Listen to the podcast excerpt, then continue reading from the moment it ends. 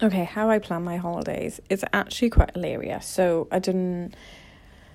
When I started this podcast at the beginning, I started it when I was traveling around America by myself. And um, I went to New York and I literally grabbed a page out of a magazine. Uh, the magazine was kind of old as well.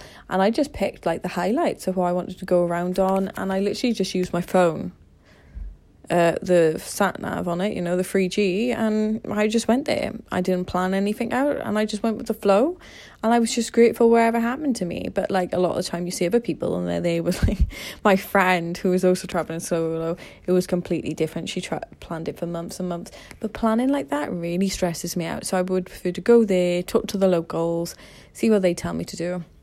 And I just roll with it. But I just want to let you know, right? As long as you got money and it's not even like physical money, as long as you have your bank card, inform your bank just in case before you go. You'll be fine. Um, I would always bring a pair of headphones because it's always nice to have your music and like that podcast to make you feel comfortable. Have your hotel booked beforehand. If not, just know an area where it is.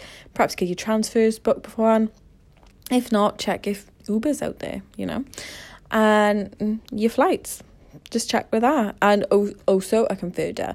So i double checked um you know the the converters and i'm like okay uk one perfect. So these are the main items that i would definitely have. Obviously you know the other stuff is fine but if you forget them it's okay.